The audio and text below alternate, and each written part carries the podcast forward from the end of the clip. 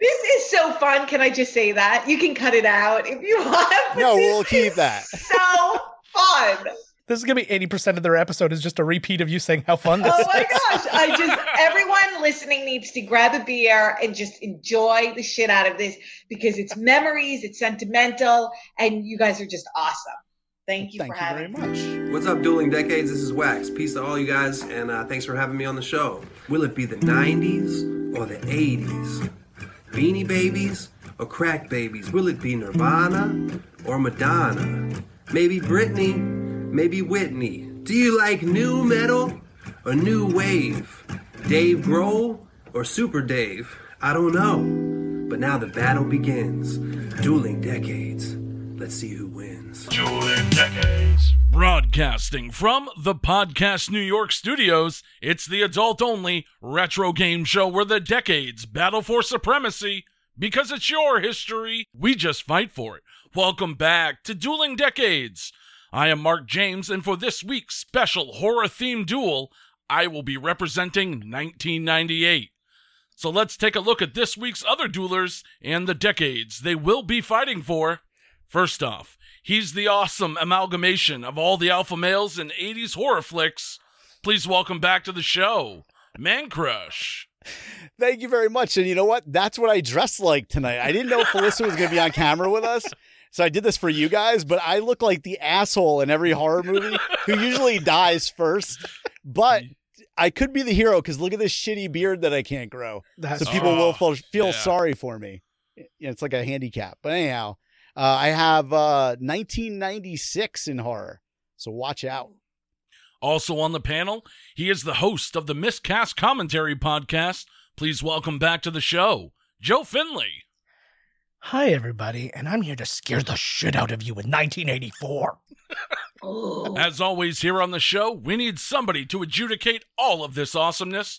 And tonight, you will know this week's special celebrity guest judge from her iconic role as Angela Baker in the cult classic Sleepaway Camp, as well as films such as Victor Crowley in Death House, and as the mangled dick expert in The Last Drive In with Joe Bob Briggs.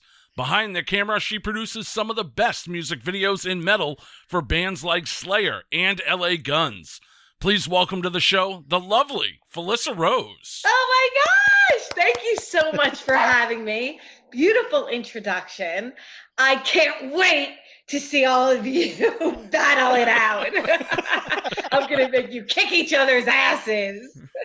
You have to scream at the end of every round. I feel like I'm already doing it naturally. I'm like, do you know what I mean? Ah! Perfect. Love it. Ladies and gentlemen, the following contest will be held under Dueling Decades rules.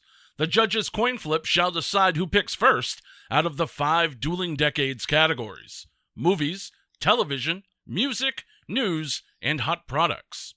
A judge's ruling will determine who wins each round, allowing the victor to choose the next available category. The first three rounds are worth one point each, with rounds four and five worth two points apiece. And the winning decade shall be decided by the highest overall score after all five rounds. All right, duelers, put your hands in the air like you just don't care, because it's time to play more Dueling Decades. All right, let's go right down to our judge, Felissa Rose, for the toss off for this game. Bum, bum, bum, bum. Okay, I'm going to toss a card, a business card of a wonderful actor I just worked with, Jeffrey Druce. He doesn't even know it. He's on the show. Let's see who's going to take the face up and who's going to take the other side. All right, Man Crush and Joe, you guys go in the first round. All right, you call it, Joe. All right, I'm going face down. Ooh. It is horror. So. Okay, one, two, three. Face down. Oh. I never oh. win these. All right, now me and Joe will go to see who goes first. Joe, why don't you call it again? Press your luck. Ooh. Um, I'm feeling like he's still alive. He's he's gonna make it. He's rolled over. He's gonna be face up this time. Ooh. Okay, I'm doing it again. One, two, three. Whoa, he's face down. Oh. Oh, he is dead. He's He's a- dead. He will be missed. That means I take control of the board and I get to pick the first category. So you know what? We're going to head over to the news round for our first one point category. Solid. All right. So for my pick, I went over to newspapers.com and I found an article in the News Press out of Fort Myers, Florida, dated October 30th, 1998. And the title of this article is Horror Films Roam the Earth. Now, going in depth in this article, it talks about the resurgence in 1998 of horror films, largely coming off the backs of Scream and Scream 2 from 96 and 97. And then all of a sudden, we started to see all these new horror movies coming back into the theaters.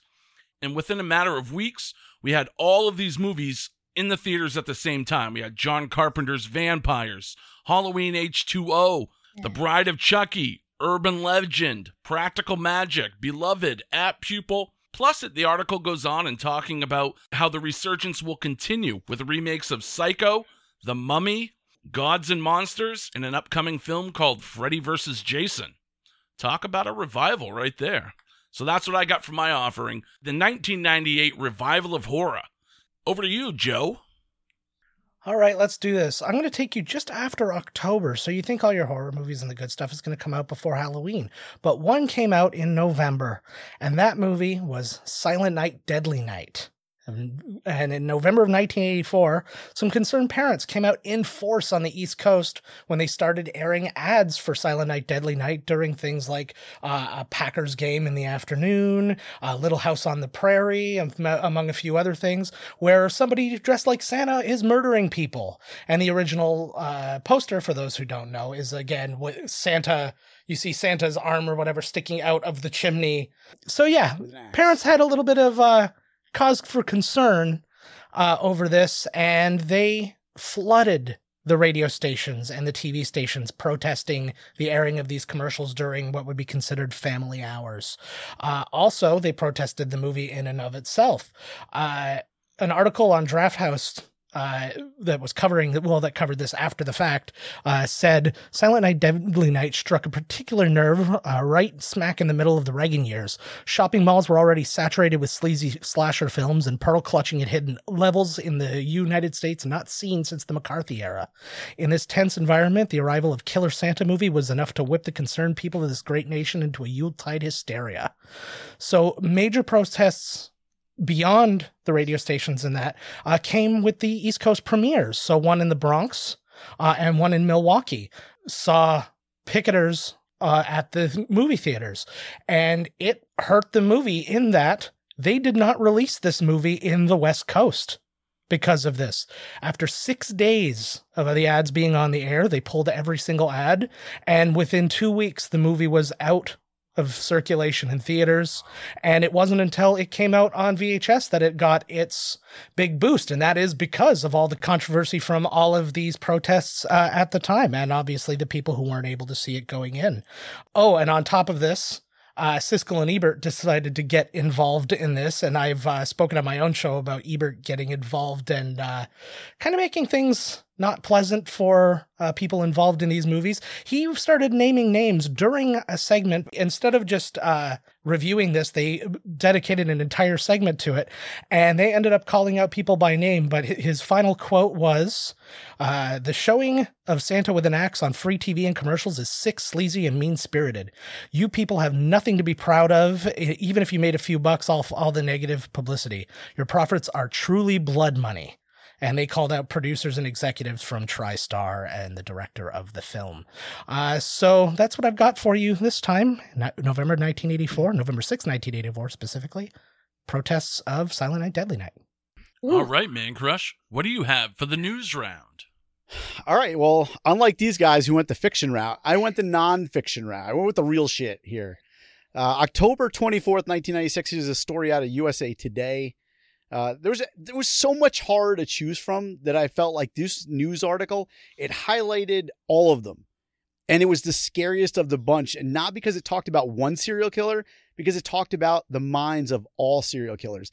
And much like Miss Felissa Rose and her character Angela, serial killers are extraordinarily ordinary, and that's what makes them so scary. And that's what this guy's talking about. And then the uh, news article here is Dean of Death dispels myths about serial killers' minds. And he goes on to say, let me just read the beginning of this article here to give you guys an idea of this. Serial killers are not the glassy eyed lunatics that movies make them out to be, an expert dubbed Dean of Death told the Augustine College audience on Thursday. James Alan Fox, Dean of College of Criminal Justice at Northeastern University in Boston, and this guy's huge. He's written so many books about this shit. He shared this information he's learned from studying serial killers for 16 years. Mr. Fox also helps law enforcement agencies investigate serial killings and has been a guest on many talk shows and newscasts. And I quote Serial killers are extraordinarily ordinary, he said. In an earlier telephone interview previewing this Thursday's presentation, they have jobs, Mr. Fox said. They have families. They kill part time as a hobby, indeed. When they have time to kill, they do. But other than that, they're just ordinary people. And it goes on and on and on and on. But that's some psycho shit that you don't think about because when you watch these movies, like these guys just had two stories about movies. These are psychos. Like you had Joe, Silent Night, Deadly Night, a guy dressed up as Santa Claus with an axe. And this guy's telling you, this expert in the field is telling you that serial killers are just the guy next door mowing his fucking lawn. Will fucking cut your head off. And he actually talks about it in this. He was talking about the uh, the Gainesville killings uh, from one of his new books uh, kill well new book in 1996, Killer on Campus, and he said that there was a the killing they killed a, like a couple girls and they decapitated the one girl. They this guy decapitated the one girl and put her head on a bookshelf facing her decapitated body. And oh he, this is in the article here. So like this is all part of it. These books are crazy. If you want to read real horror shit, read a book about serial killers from one of these experts because the stories are insane.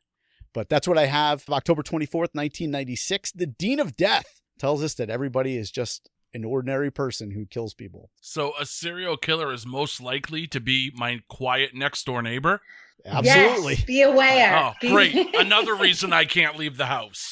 I mean, look at seriously, look at Angela's character from That's from right. Sleepaway Camp.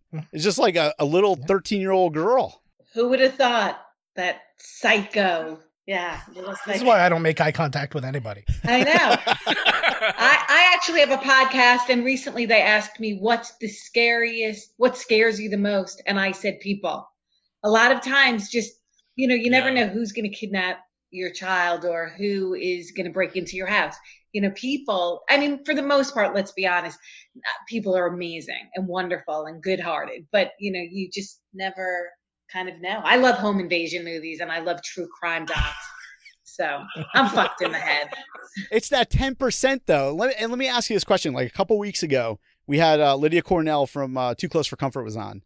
And uh, she was telling us how she had a stalker. And then not only did she have a stalker, she had him move in with her because she didn't even realize this guy was a stalker. Wait, what? Yeah, it, it- exactly. That was my exact. I was like, wait, say that again. Uh, but did you like going through it? Like you do all these horror conventions, and do you ever? Did you ever have a stalker or some crazy shit like that? Well, so for all the years I've been in the industry, I've always said no. I, and I truly do live my life in a very positive, happy, grateful way, right? Just recently, I encountered something truly scary where someone did enter my world and it actually his his ex-wife or recently like broken up i don't know his ex-girlfriend or ex-wife told me um and it has more to do with my children. And he's now in Oh, prison. So Oh, very shit. very Oh. sad and scary. And this just happened. He was just um the arraignment was march 27th and Oh, um it you know you, you just never know when someone is trying to really get into your world. So it really had nothing to do with it, the the thing is it had nothing to do with me. He was actually obsessed with my husband but transferred his obsession onto my child so Oh! Wow. he's in prison. He had he has a tattoo of her on his torso.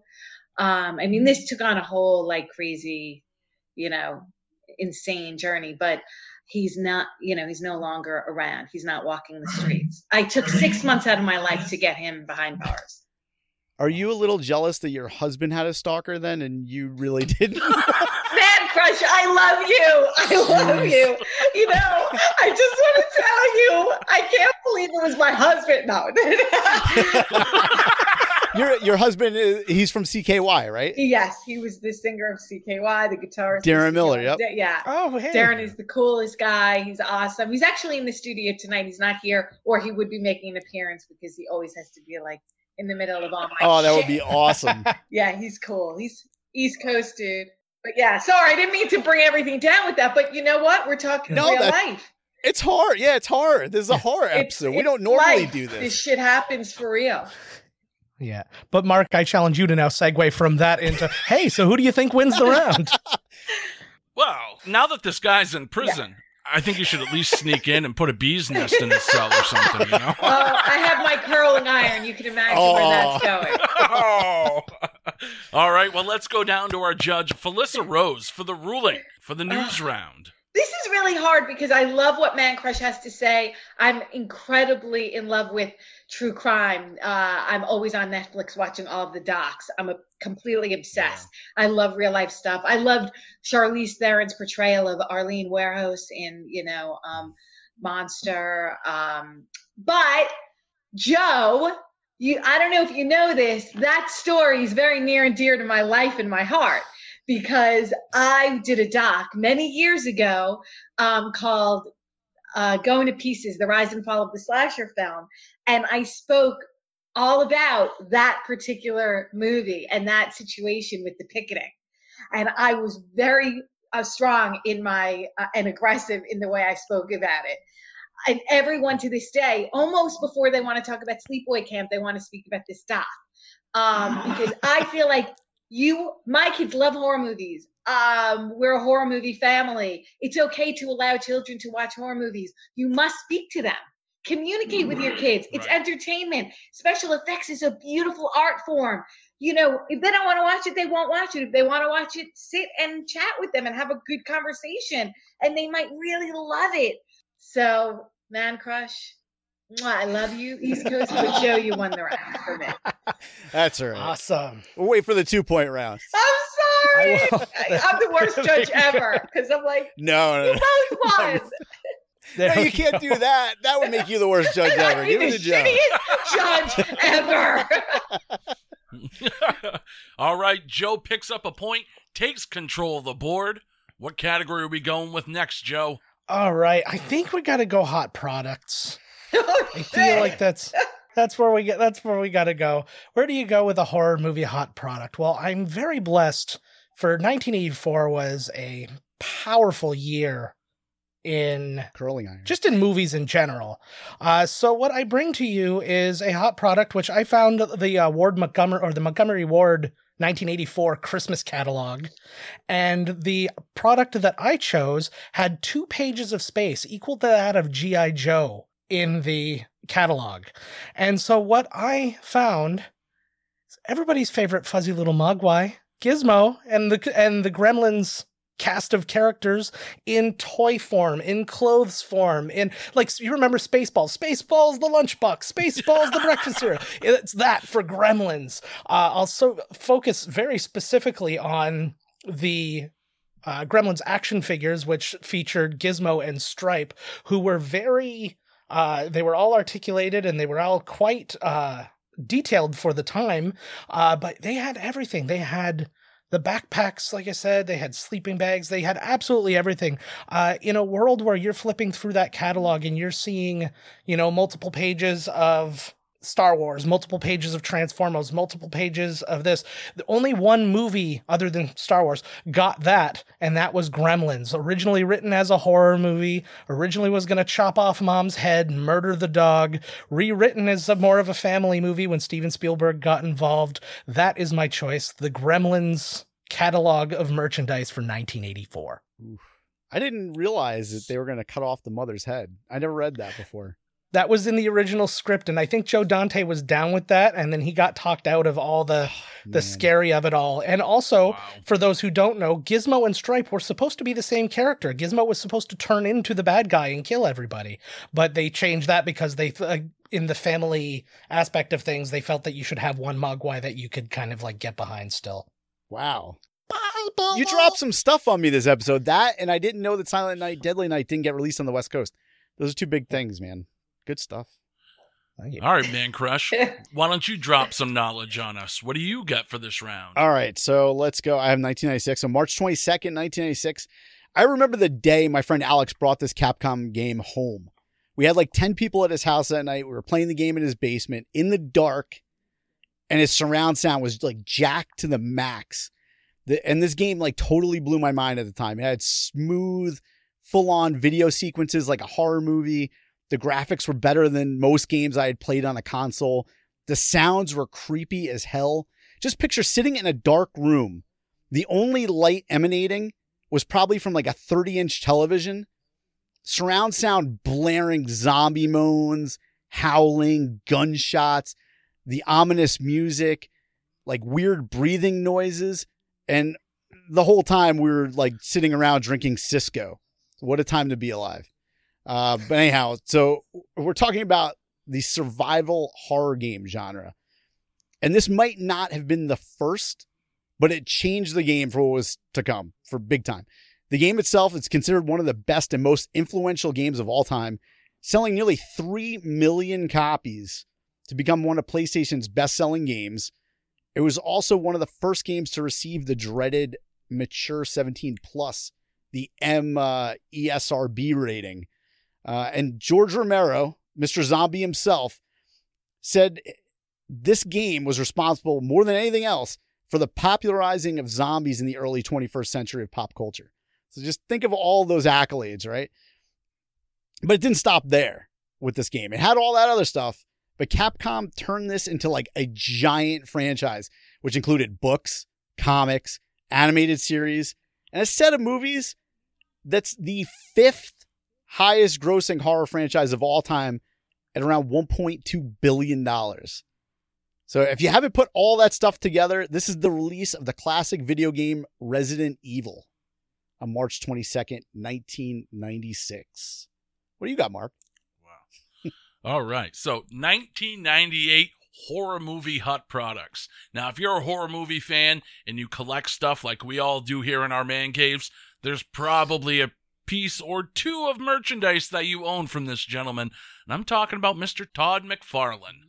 Because in 1998, Todd McFarlane started a line that I'm sure all of us horror movie fans have collected, and that is the Movie Maniacs line. We got Series 1 in 1998, and a few of the figures from Series 2. Now, the Movie Maniacs series was completely awesome.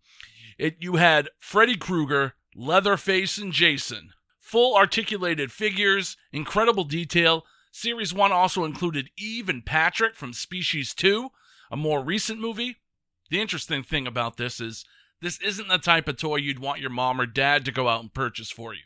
You wanted to pick this one out for yourself because it was important which one you picked because there was actually three different versions of most of these figures. You had the regular version and then you had the R-rated versions. Now there was two different R-rated versions for each of the figures, Freddy, Jason, and Leatherface. You had the regular ones, which were packaged uh, as a normal action figure. The R rated versions, much more blood all over the characters, way more gruesome. And then you got an extra blood package edition where there was actual blood splatter all over the packaging as well as the characters themselves. In addition to those, Series 2 also started to come out in 1998. You got Eric Draven from The Crow, Pumpkinhead, Norman Bates, and Ghostface from Scream. So that's what I got from My Hot Products, 1998's Movie Maniacs line from Todd McFarlane. Uh, the series continued strong up until 2004. So that's what I got for Hot Products. Let's toss it over to our judge, Felissa Rose, for the ruling for the Hot Products round. I can't judge this. Okay. I loved every single one. And it's, you're bringing me back to, you know, bringing up the thing that's so great about this just kind of bringing up all of the childhood memories. I'm kind of immersed in each one of the stories. It's like I've had the figures. My house is filled with the figures. Gremlins is near and dear to my heart because I actually read one of the original drafts with Adam Green at his Yorkieathon um, charity event. Um, so, and I got to play. God, her name is is escaping my. She's the neighbor, the character that I read. Polly Holliday played her. So um, I got to play that role. It was really fun. But I have to give it to Man Crush because sitting in the basement playing that game and it was the biggest and the craziest and we were all like that was kind of the time when we were just sitting around with our friends and it's um yeah i'm giving it to you i was i was playing that game and loving it and and I wasn't even a big gamer at the time because, uh, like Mark, we just found this picture of me from. It's probably like '95. it's the wor- It's like the stupidest fucking picture. It was on a buddy of mine found an old hard drive, and it, why there was a picture of me on his hard drive, I don't know. But he sent it to me, and it's like me in my bedroom, and you could see like my television, my Betamax, and this is like 1995, and I had all I had was an NES And a speed poster. and a speed poster. yeah, like, at least it wasn't Speed Two. Yeah. I, I so I wasn't like the biggest gamer, but I remember when my friend Alex got this, he was like, "Yeah, dude, all these people are coming over. It's crazy. It's like a, a movie." So we got there and we started playing with the lights on, and he like flipped the switch on the lights, and we were all drinking, yeah and it was fucking insane. The sounds like coming out of surround sound speakers, 1996, which are crazy loud, not like dispersed oh evenly yeah it was nuts. But that game is it's phenomenal, and I didn't even realize that that was such a big franchise. So until I started doing the research on this, I knew it was big and it had like legs. You know, it keeps going, but I didn't realize it made over a billion dollars. That's sick. I mean, all of the products that you all brought up were massive. You know, we don't even realize how tremendous the merch is. You know, we, um, but yeah, that game was uh, off the charts. No doubt. Did did Todd McFarlane ever contact you to make like your own like Angela cock doll? No, no. Because the detail would have been fantastic. I still want to make a doll because I feel like it could, you know, it could come with or without the penis. So, you know, that's an interesting. that would be yeah, like detachable. a Like, can- detachable, and or I think Funko Pop should make a, a you know a dual Funko Pop. the staring Angela and the crazy animalistic Angela. Yes. You know? So I think. I'm just going to do it on my own. It's sort of like remaking that fucking Yeah. movie. I'm just going to do it myself. Seriously, people would buy the shit out of that. They never made an Angela doll. There's no real authentic Angela doll. It's like people have made some great, I you know, dolls where um they uh, one is stitched, one is one's a mask that comes with a penis. There's all varying, you know, I want a crocheted one. the crochet. Yeah. Now, do you could you do that? Like as far as like all the rights go and stuff, can you go ahead and make your own Angela doll if you wanted to, or would you have to go through like eighteen thousand other people? You really don't. It's a small family. Sleepaway Camp was not an animal like a Friday the Thirteenth or Halloween or or Texas Chainsaw. I mean, it's or Friday, you know, um, Nightmare on Elm Street. It's it's really a, a- a little community, and I think I can do it because it's I'm not wearing a mask. It's me. Right. It's my likeness. So I'm just gonna do it. You totally should. You if you kickstarted that, I'm telling you, you would That meet be your goal Fun. so quick. Yeah. I'll support that. Yeah, I, I would definitely. I mean, I have stupid shit all over here. I was actually when Todd or when Todd when Marc was saying talking about the Todd McFarlane dolls, I was looking for one because I have a Rick Grimes one somewhere, but I can't find it. Yeah. Those Todd McFarlane ones blew my mind. Like yeah, like They were so good. stuffed alien. I have. I have uh, Mhm. Wow. Leatherface over there. It's like stuffed, but yeah, if you had an Angela Baker doll, that freaky face, like especially if you're doing like the the screaming face. Yeah. Yeah. Oh I my would- god. It would be crazy. Be like, Yeah. and it comes with a button that you push and you hear. Oh my god. I really didn't want to fanboy out on you today, but I literally just got goosebumps when that. Oh, yay! it's amazing like when you see people like we see you know we don't actually most people that come on we don't have them on camera you're on camera with us and you just did that face and it was spot on how old were you when when you did sleepaway camp when you filmed it I was 13. okay well you look Yeah. exactly the same when you just did it You're right. I love it's you. fucking Thanks. insane it is so crazy This is so fun. Can I just say that? You can cut it out if you want. No, we'll keep that. So fun. This is gonna be eighty percent of their episode is just a repeat of you saying how fun this Oh my is. gosh. I just, everyone listening needs to grab a beer and just enjoy the shit out of this because it's memories, it's sentimental, and you guys are just awesome. Thank you Thank for you having very me. much. All right, well, let's roll on with the fun. Man Crush, you've tied up the game at one apiece with Joe. What category are we going with for our final one point round? All right, so this is where a strategy is starting to kick in, especially with three people. So let's go, let's go music for the final uh, single point round here. Uh, February twentieth, nineteen ninety six. I'm not going to beat around the bush too much with this one because nobody's going to know what I'm talking about if I do. Uh, but there were a few directions I could have gone here, but I decided to go the traditional approach to dueling decades, and that is to find an album. I could have went with news shit because there was a lot of fucked up like music associated stuff like the Silverchair killings and Madonna Stalker and all that shit, but I didn't want to do that because it's more news. I wanted to keep it in music. So after an hour of digging through all of the releases from 1996, I came across Nick Cave and the Bad Seeds and their album called Murder Ballads. Does it not get more perfect than this? wow. Okay, so this is the ninth studio album for Nick Cave and the Bad Seeds. And this sucker is ominous as its name. I'm telling you. The songs of this album include Stagger Lee, which is a song about a Christmas Day murder of Billy Lyons. Um, then we got Henry Lee, which is a song about a woman killing her lover and then dumping him in the river after she stabbed the shit out of him. I left that out. And then there was his most popular song that was actually played on MTV, had a video, and that's Where the Wild Roses Grow, but which it is the weirdest, most bizarre duet because you got this band with a fucking album called Murder Ballads, and the duet on this song is Kylie Minogue. Wow. Okay, but wait, it gets better. Okay. So let me just read what Nick Cave had to say about this song. This is from an article in 1996. And I quote, he says, Where the wild roses grow. It was written very much for Kylie in mind. I wanted to write a song for Kylie for many years. I had quite an obsession with her for about six years. That's very specific. I wrote several songs for her, none of which I felt was appropriate to give her. It was only when I wrote this song which is a dialogue between a killer and his victim, that I thought I had finally written the right song for Kylie to sing. So I sent her the song and she replied the next day. Fucking wow. That's uh, Nick Cave and the Bad Seeds, Murder Ballads from uh, Wow. February 20th of 1996. That's a dark one.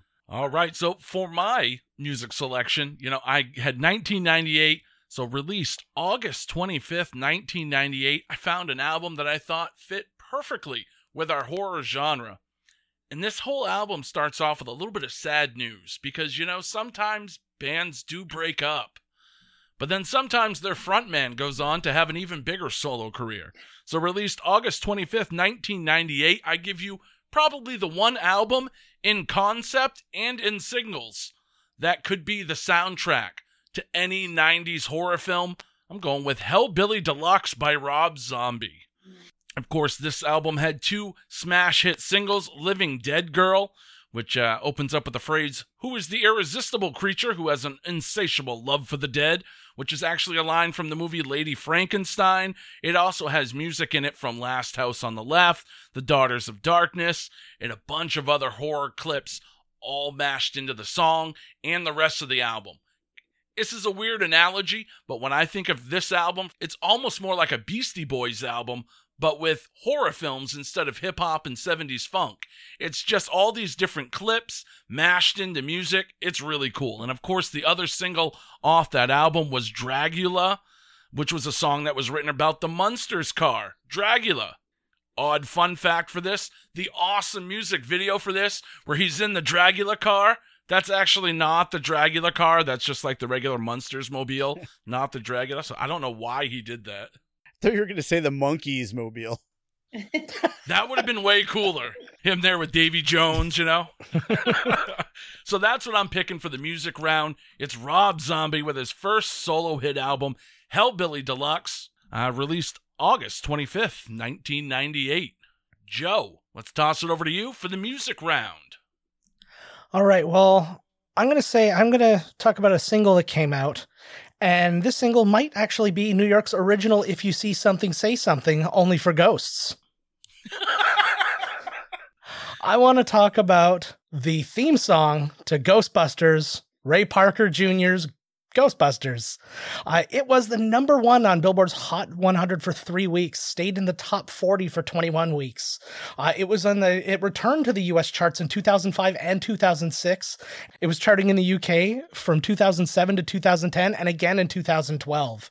Uh, it was said to have made an extra $20 million towards the box office of the film. Uh, it was nominated for an Oscar for Best Original Song. It lost to Stevie Wonder's I Just Called to Say I Love You. Okay, I guess that's all right. Uh, the music video itself was directed by Ivan Reitman and featured cameos by John Candy, Chevy Chase, George Wendt, Danny DeVito, and millions more. Like so many people flashing in and out of that. But the video pe- uh, features uh, Ray Parker Jr. as a ghost in a weird neon kind of house haunting a young lady. Uh, Parker was actually tasked with only a couple of days to write the song. Uh, he uh, other people uh, like uh, Lindsey Buckingham turned down the chance to write the song for this movie. Uh, so he put it together. He had a hard time because he couldn't find anything that would rhyme with Ghostbusters until he saw a late night uh, infomercial kind of thing and then decided to basically make this song into an infomercial for the Ghostbusters.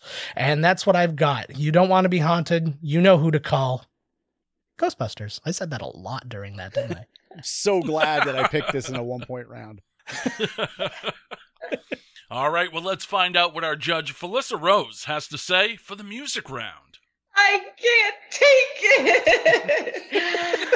I love the three of you. This is brutal for me to judge. Um, I love music.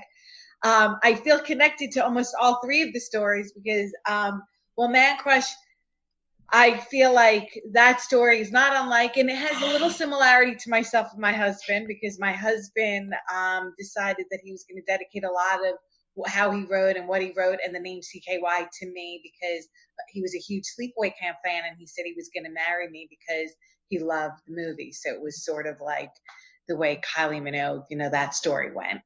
Wow.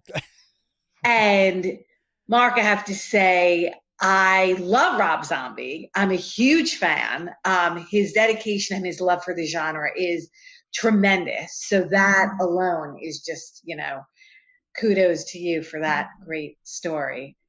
But Joe, did you you're bringing it, man? Did you know I was in Ghostbusters? I did not know you were in Ghostbusters. so it's this new revelation that everybody has started. I've been doing a lot of interviews lately because I um, I have three movies that just came out, and so while they're coming out, I'm doing a lot of press, and it just came out. I mean, it's like literally background basically. Um, I'm a okay. they I was 15 years old and they hired me. Um, they called my manager and said, Oh, we need a teenage girl to kind of watch as they're painting the sign, the Ghostbuster sign in the original movie. Yeah. So I worked on it. I hung out with Bill Murray. Um, he invited me to have lunch, but you know, I I, I, was like, my mom's there. My You're like, that's weird. weird. But yeah, so Joe, you got it this round because of my incredible time being on that set. It was just uh, pretty amazing. Do you remember anything else that happened when you were on that set? It was in Manhattan, and um, I was with my mom, and I just had to kind of like hang out. It, it wasn't even a crowd scene. I was just like standing there. It was very interesting, but um, you don't really see me. I think I walk by. But um, just having been there, especially with that kind of a cast, and and I really did speak with Bill Murray, and you know, I had the opportunity to chat with him for a bit. It was cool. That's awesome. That I mean, that's still cool though. Let, let me ask you this, since you brought up your mom. Yes. All right, so you you did this movie, and we're we're going to circle back to your penis. it's always about my dick. I just would like well, because you brought up your mother here, and I just like yeah. as having a daughter that just turned fourteen. I'm trying to picture this. So like when you had the script for the first time for Sleepaway Camp, did you know about the dick scene at the end? Of course. Yeah. What what was your parent like what did your parents say? They were like, "Fuck it, yeah, do it." Well, it's funny because the callback. So we had the first audition, and I just met with the director Robert, and we hung out, and he was super cool. And then I left, and I said to my mom, "Oh, I think I got that part." And she was like, "Yeah, okay, whatever." It was my first audition, and then when they called, the manager called. They were like, "You know, he really liked her. Like, they want to speak with you." And so my mother was really young. I mean, I was 13 and she's 21. She was 34. So she walked in and they said, look, the nature of this film is that it's super gory. She will be playing the spoiler spoiler alert. She is the killer. and there's a special ending. She will be a boy, and we're not quite sure how we're going to do it. So she might have to wear penis. We're having Ed French mold one, but we're not certain. And I think my mom was a little thrown, like, hmm. But for the most part, she just said yes because, hey, how cool! Like my kid might get a part in a movie. And I always imitate my mother like a real New York stage mother. Like, oh my God, she could do whatever she wants. of course she could wear a dick. It's okay. so you brought that up, and usually we have, uh, well, not usually, but a lot of time, uh, Mike Ranger from Video Rangers comes on the show, and uh, he knew you were coming on, and he just sent me a message out of the blue, and it's funny that you you mentioned the prosthetic, and he said, uh, ask her about the prosthetic penis they were going to strap on her. Yes. So Ed French talks about it in the commentary. Um, the actual on the Blu-ray, there's a little um, like documentary, and so he said that Robert Hiltzik, the director, had him molding that. But my mom was like, she can't have a strap on. And truthfully, I am a chick and I do have boobs. So I'm not sure how they were going to have me standing there, what, fully naked at the age of 13. So they hired, eh, they decided, Ed French said, we can't do it this way.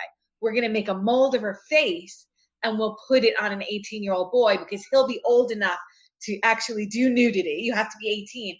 They hired a skinny little boy who had a little face. He had to shave his whole body and he drank a bottle of Jack, so he was hysterically crying the whole the whole filming of that scene. Oh my god, Wow. that's some shit. Of course they had to do it that way. Once somebody realized I'm gonna have to mold a 13 year old penis. yeah, I'm not doing this. We'll just get a double. Yeah, what the There's certain? Like, sentences when you say aloud. Yeah, once you say, once you think that I'm gonna have to make a mold and sculpt it and use reference, no, no, we're just oh getting a my double. guys. god! Imagine the reference work he'd have to do. He's like, wait a minute, are we going cut or on cut with this one? I just like it is 83. Oh my god, I'm dying right now. See, I can make that as a product too. yeah, she- The Angela Felissa Rose's penis. Make it like a door knocker. All right, Joe, you win that round. That means you take the lead, two to one, and you have control of the board going into our first two point round. What category are we going with next? Well, I'm going to make this choice only because I really feel with a genre like this, you got to end on movies. So I think we got to go with TV for this round. Solid. Okay. I'm going to take you to September 30th, 1984. George Romero, who we've already brought up in this uh, in this episode, created and executive produced a show, a co- which is an anthology show that was well known as Tales from the Dark Side. It aired for four seasons. It actually had a pilot episode that aired the previous year, but September 30th was the episode one premiere. Featured a lot of big names and just a lot of names in early appearances. Uh, Michael Gornick, uh, who was a cinematographer for Dawn of the Dead and Day of the Dead, directed episodes. Tom Savini made his directorial debut doing an episode of this. Uh, Allen Coulter, who directed Hollywoodland, and Jodie Foster even directed an episode of this show. Writers like Michael McDowell, who did uh, Beetlejuice and The Nightmare Before Christmas, uh, David Odell, who wrote uh, The Dark Crystal and Masters of the Universe, uh, Robert Bloch, who wrote uh, wrote the novel Psycho. Uh, Stephen King wrote episodes. Clive Barker wrote an episode. Like these are some true masters in place here. And then uh, shows of this kind always have a lot of different kinds of actors like this, but people like Danny Aiello, Bruce Davidson, David Patrick Kelly of Warriors fame, uh, John Heard, Carol Kane, Jerry Stiller, Jerry Orbach, Tippi Hedren, uh, Seth Green, a very young Seth Green, uh, Bradley Whitford, Kareem Abdul-Jabbar was in an episode, Christian Slater, and Brent Spiner. So a lot of people were featured in this. Uh, one of those great, you know, Masters of Horror style anthologies that lasted four years, but it all started here, 1984, Tales from the Dark Side. Good one.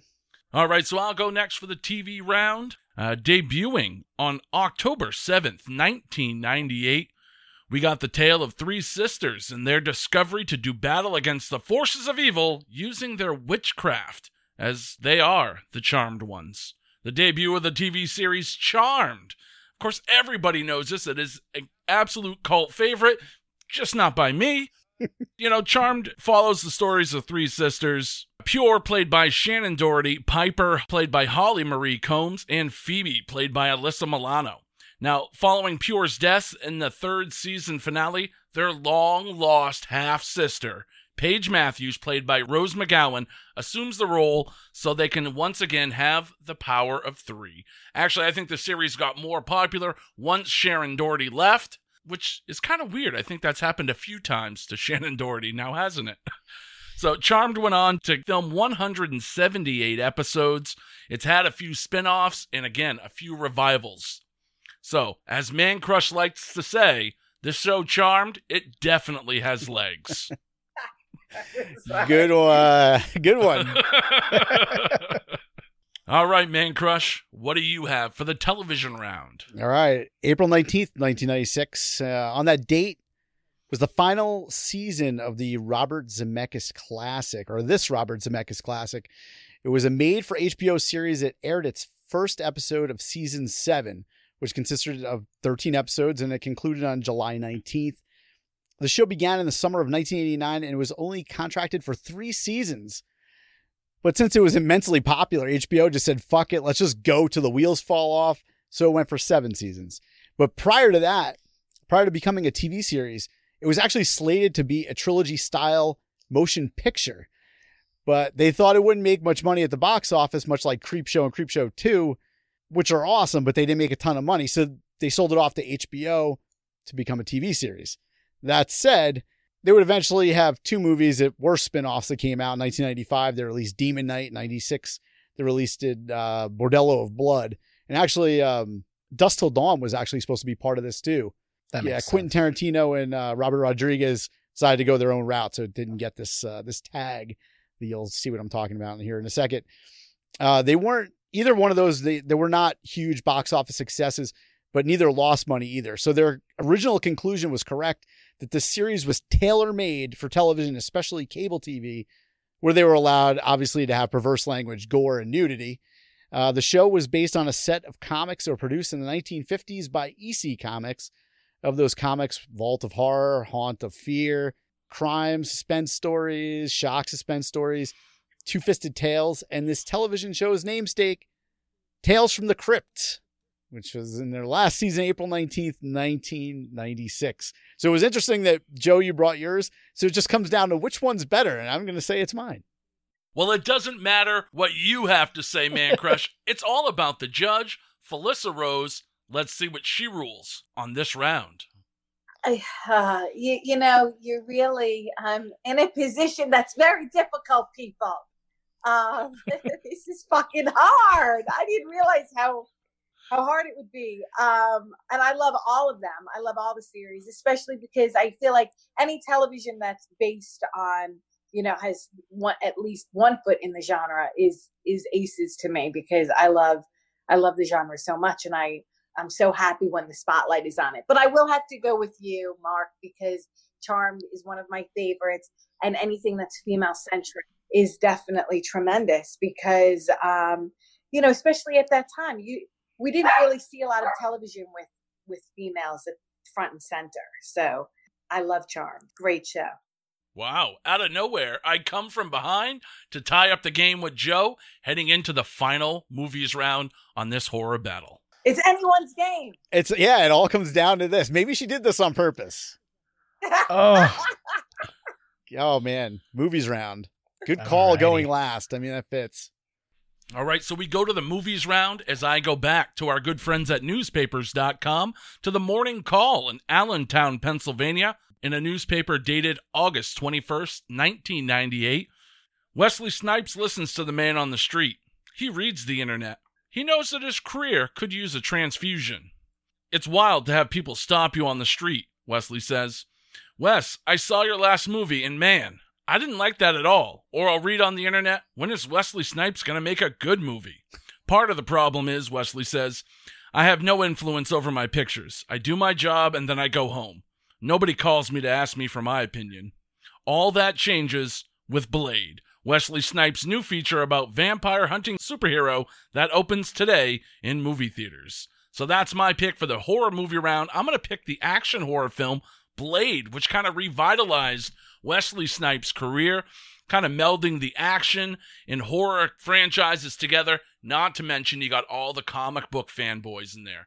And hey, if the girls from Charmed have legs, Wesley Snipes has got legs too, because Marvel is rebooting this franchise and we're getting Blade back. So that's what I got. This movie did phenomenal money off of a $45 million budget, cumulative worldwide gross of 131 million. That's just for the original film. Of course, this movie had many sequels and uh, lives on today as a cult classic. So that's my pick for the movies round, opening August 21st, 1998.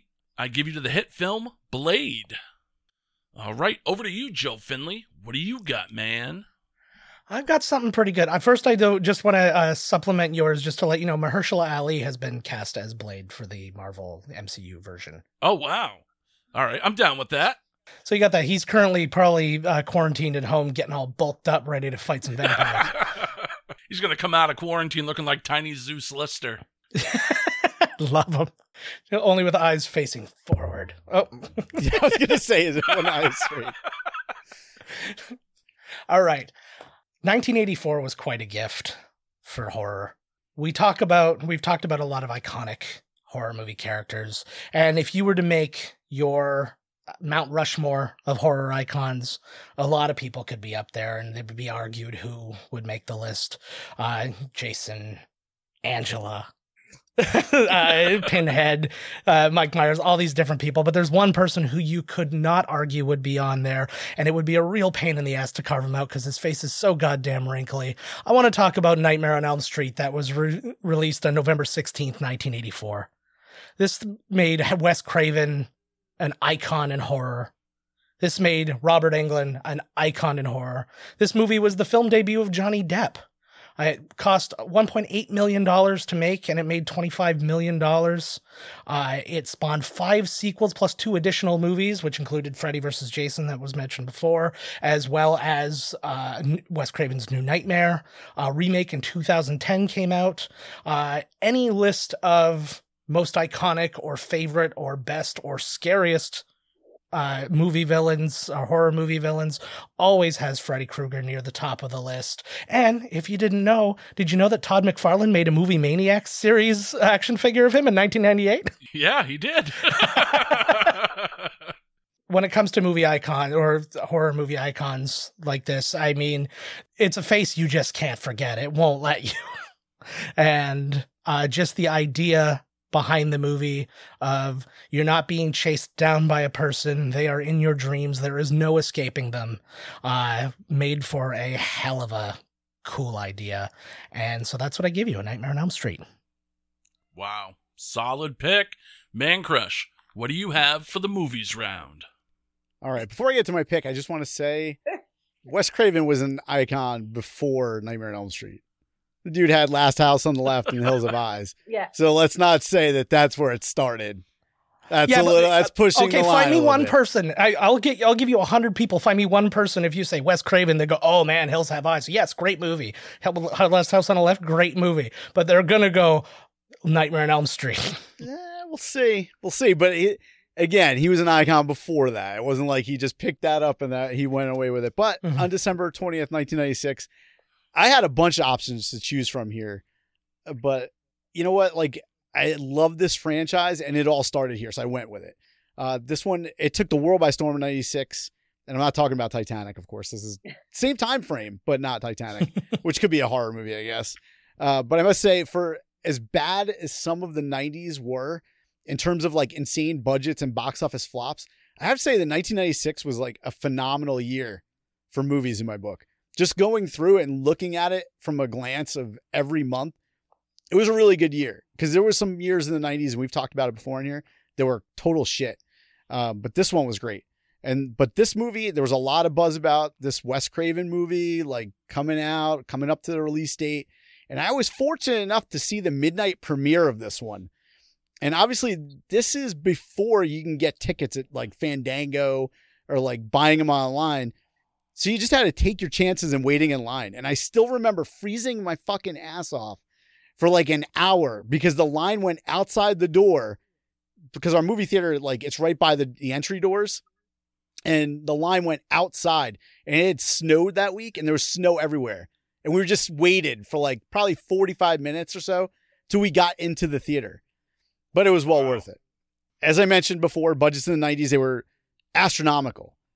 That said, this movie was done for $14 million. And half of that was probably Drew Barrymore's five minute cameo. And a little side note, she was originally cast as the lead role, but they changed that. But yeah, seven million probably went to Drew Barrymore for that uh for that five minute scene. But this movie, it went on to make 173 million dollars at the box office. That's 285 million dollars in 2020. So that's outrageous for a horror movie. That's Yeah. insane numbers. It spurned off three sequels, plus the original, three seasons of an MTV series by the same name, and the overall series, $600 million, which firmly plants it in the top 20 highest grossing franchises of all time, which Nightmare on Elm Street it's actually not on.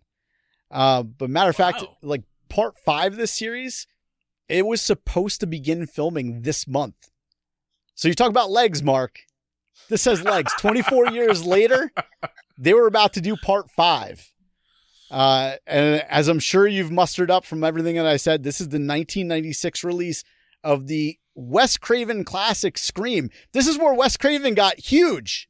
This like came out of the woodwork, and everyone was like, fucking Wes Craven? This guy's great. Where was he all these years?" But yeah, December 20th, 1996, Scream debuted in the box office. Wow, solid pick. All right. Oh. For the final judgment, let's go down to our celebrity guest judge, Felissa Rose. I'm sorry, Felissa Rose is no longer on the line. She cannot speak with any of you. this is a very difficult task, and she is not one to um, take competition lightly. I love all of these choices. I will speak with Marc. Blade is one of my favorites. Wesley Snipes, I've been the biggest Wesley Snipes fan forever. I just love, love him, and that film is uh, absolutely stellar. Um, obviously, Nightmare on Elm Street is one of the greatest, one of the best. Uh, Robert Englund is, you know, his portrayal of Freddy Krueger and Forever the Nightmares, you know, have um, have given them to all of us, right? We love, we love that. But yes, Bad Crush Scream changed the face of horror. It actually changed everything um, at that time we had the golden era of like the late 70s and the 80s and then we were always sort of the stepchild until that film really did change the face of how we um, you know mainstream looked at horror and it changed the course of things and i will have to go with scream because it's the ultimate it's one of my favorite movies it is one of the best films what they did with drew barrymore was the most brilliant choice in casting so I love you all. I love all of these choices. And I'm going to go to sleep crying tonight because I feel so bad.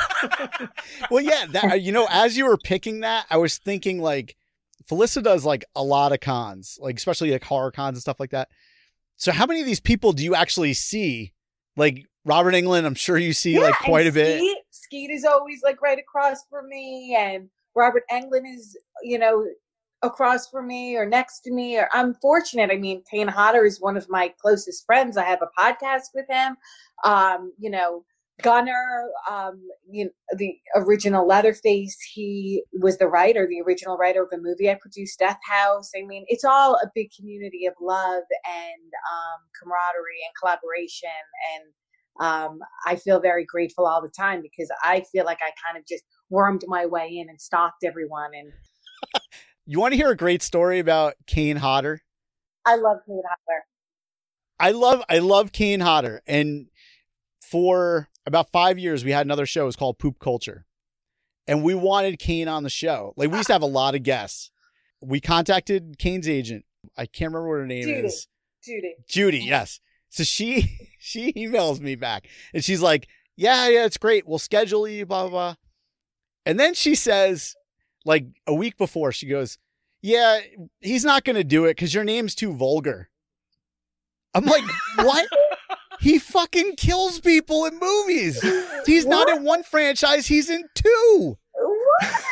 and she's like, Yeah, it's too vulgar. He's not coming on. And like at the time, poop culture was a big show. It, sh- it didn't happen. So I would love, now that to our name doesn't have We poop should in it, Call him right now. dude, let's call him right Oh, now. but I but I'm on my phone. Um, should we call? Can I do that? Can I make a phone call? Yeah, I think so. Okay. Hold on. Let's see. Hold on. Okay. Will we hear Kane? I'm calling him right now. Let's see. Yeah, we hear I you. think so. Him. Oh shoot. Let's see. It's- Um, he didn't answer. So Ah, Ah, we tried. well, next time we you talk to tried. him, I'm gonna ask him. I'm definitely gonna get in touch with you to let you know. oh, that would be awesome if you would come on because, like, I watched his documentary, the book, and everything else. His story is fantastic. Would love to get him on the show to be a judge. he's one of the most amazing people to walk this planet. He's super intelligent. He's super compassionate. He's funny as shit. Um, I have a ball with him, like whenever we work together or, um, especially during our podcast, he tells the most amazing stories and, um, he's just a phenomenal talent. I love him so much. I really Oh awesome. do. man, what what's your podcast and everything? Drop all your stuff and thank you for making me the. I does that make me the winner of this one? Did I win three to two? Congratulations. But I was honest with all of the, I was just trying to be really honest with each of you in each category and what I felt compelled to like kind of, you know, um, relate to and, and felt was a great answer. So they all were phenomenal. Um, but yes, you won Man Crush. And, um, oh, my, uh, so I work, I do a, a podcast called Casualty Friday on the Fangoria Podcast Network and it's me, Kane Hodder, and Tiffany Shepis. We're in the middle of showing season two. You can watch it on Fangoria's YouTube, and you can also listen on all platforms. And I also another film that I stalked was Terrifier. So I make an appearance. I have a cameo in Terrifier two that's coming out. Wait, Terry, was that the one where the guy cut the body down the middle? Yep. That movie was fucking nuts. It's insane. And let me tell you, Terrifier 2 brought to us by Damien Leone, who's an incredible effects artist, writer, director. Um, he is going to bring something so spectacular with Terrifier 2. I'm afraid to watch it. So I, I Wow. can't I can't wait to see what he what he has in store for us as the audience. Um, so all good stuff, you know, and keep watching Joe Bob Briggs on on Shudder because there's some surprises coming on. uh, I can't talk about. Uh, I suck. no, that's cool though. Shudder that's is awesome. Shudder is awesome. Like the their original shows now that they're starting to add are fantastic. yeah, they're amazing. All right, Felissa, if all of our listeners want to follow you on social media, where can they find you? Yes, so I love Instagram. I- I'm Felissa Rose one two three. I love Twitter. I'm Felissa underscore Rose. Um, I, I'm on Facebook, Felissa Rose Esposito Miller. I have to add all my names. It's it's crazy. Um, I know I'm an idiot, but you know that's the way social media goes. So, and I do love social media. I love um, conventions. Hopefully, they'll be back soon because I just um, I'm a fan of the genre and I love talking to people and I love meeting people who work in this, you know, space. Um, both actors, dire- all actors, directors, writers, um, effects artists. So it's super cool, you know, and I'm just grateful for, you know, being here with you and for having the opportunity to work making these movies. Yeah, we didn't. We we spent so much time talking about your dick that I forgot to ask you when you did the. If you um, could see it, is that what? No, no, no. Can we see your dick? And yes, Um, it, it's it's bigger than everybody's. So.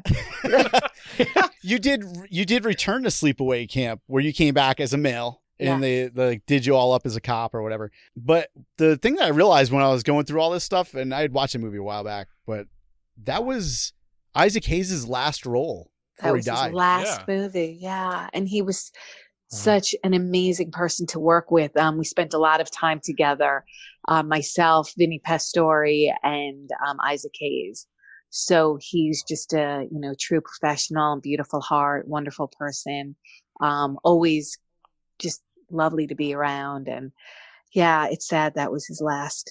It's said that that was his last film. Yeah, Um, that and you guys made him a chef of all things. made him the chef. I know. Leave it to Robert Hiltzik. He's so funny. But yeah, that was a lot of fun to make that movie. That's we made it in 2003, although it came out in 2008, and that's the film where I actually met my husband because he was such a huge fan of the movie. He um called his manager called Robert Hiltzik to say, "Could the guys from CKY please come to the set?" And he was like, "Yeah."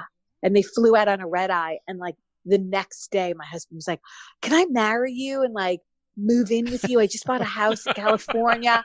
And I'm like, so la la la la. I said, yeah, that sounds good. And literally, like 17 years later, and three kids, and still in California, um, having a blast, married to this man. That's insane. Was that like the icebreaker that they were Camp Kill Yourself and you came from Sleepaway Camp? That I mean, yes, that was really how it started. I saw him on the first episode of Jackass, and he was wearing the Angela T-shirt, the the face, the screaming face from the last shot of the movie. And I saw it, and I was like, "Who's that?" And and then he sort of made himself known on. We called him the lazy stalker. He was like cool about it. He's like, "Yeah, I kind of like dig her and like movie and." He's going to be like, I don't talk that way, but that's my impression of it. And he put my face on his guitar and his first CD, volume one. And, um, and he was, yeah, he was crazy about the movie and crazy about, you know, um, just kind of meeting Angela was his thing. He was bullied as a kid.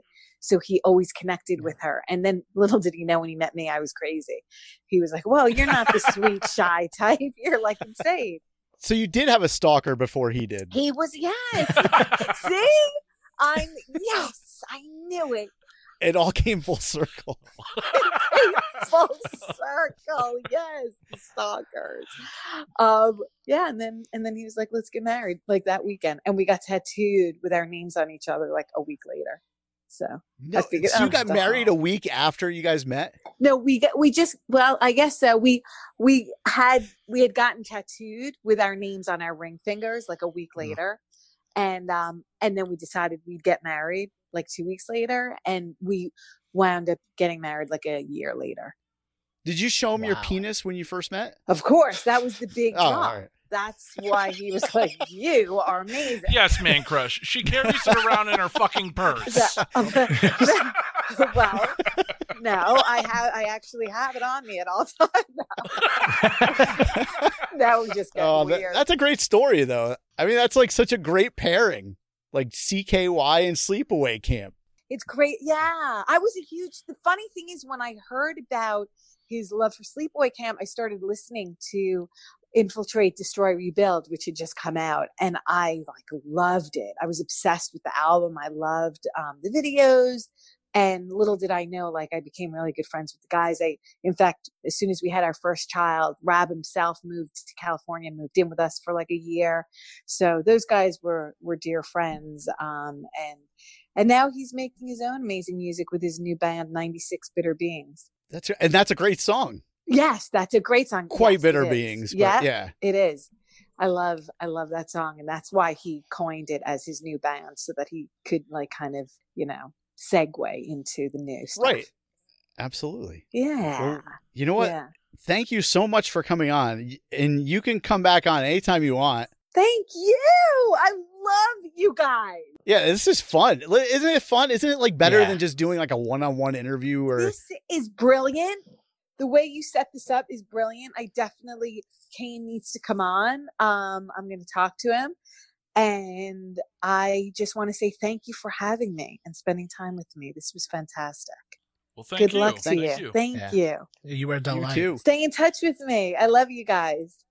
I will. I'm gonna email you. Um, and if you hear anything from Kane, tell him we dropped poop off her name, Yes. and uh, it's all good now. I love it. I love it. Oh, I love you guys. Have a great night. Be well. Stay healthy. you too. Take care, Oh, you. Thank you. Thank you so Have a much. good night. You too. Bye bye. All right, duelers. Well, on that note, we're going to end this episode right here. But don't worry, if you've missed an episode, you can always head over to duelingdecades.com where you can subscribe to the show on Apple Podcasts. You can subscribe on Spotify or really wherever you get your podcasts. And then while you're on the interwebs, head on over to facebook.com forward slash dueling decades, where you can join one of our two awesome private groups. Uh, we have the 80s versus 90s, and now we have the brand new 60s versus 70s group. A lot of groovy stuff going on there.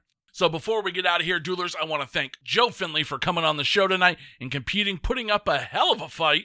Joe, why don't you tell everybody what they can expect coming up on the Miscast Commentary Podcast? Oh, thank you so much. And this was a really fun one. So thanks for having me on it. But uh, you can find me always at Miscast Commentary. Uh, we are just wrapping up our uh, Marvel bit, and we have a special guest coming up. I will be putting that announcement on Twitter at Miscast Podcast fairly shortly. Uh, our second podcast, Binge Watchers on the Wall, is on the same feed. So if you are interested in that and we're interested in a rewatch slash reaction in real time of Game of Thrones, then join us along for that. It's along the same realm of miscast commentary. It's all commentary based stuff, but Game of Thrones this time. So uh, by all means, check those out uh, wherever you get your podcasts. All right, duelers. So we're going to bid you a peace, love, light, and a joy. Have a grateful week, everyone. Infirmary Media.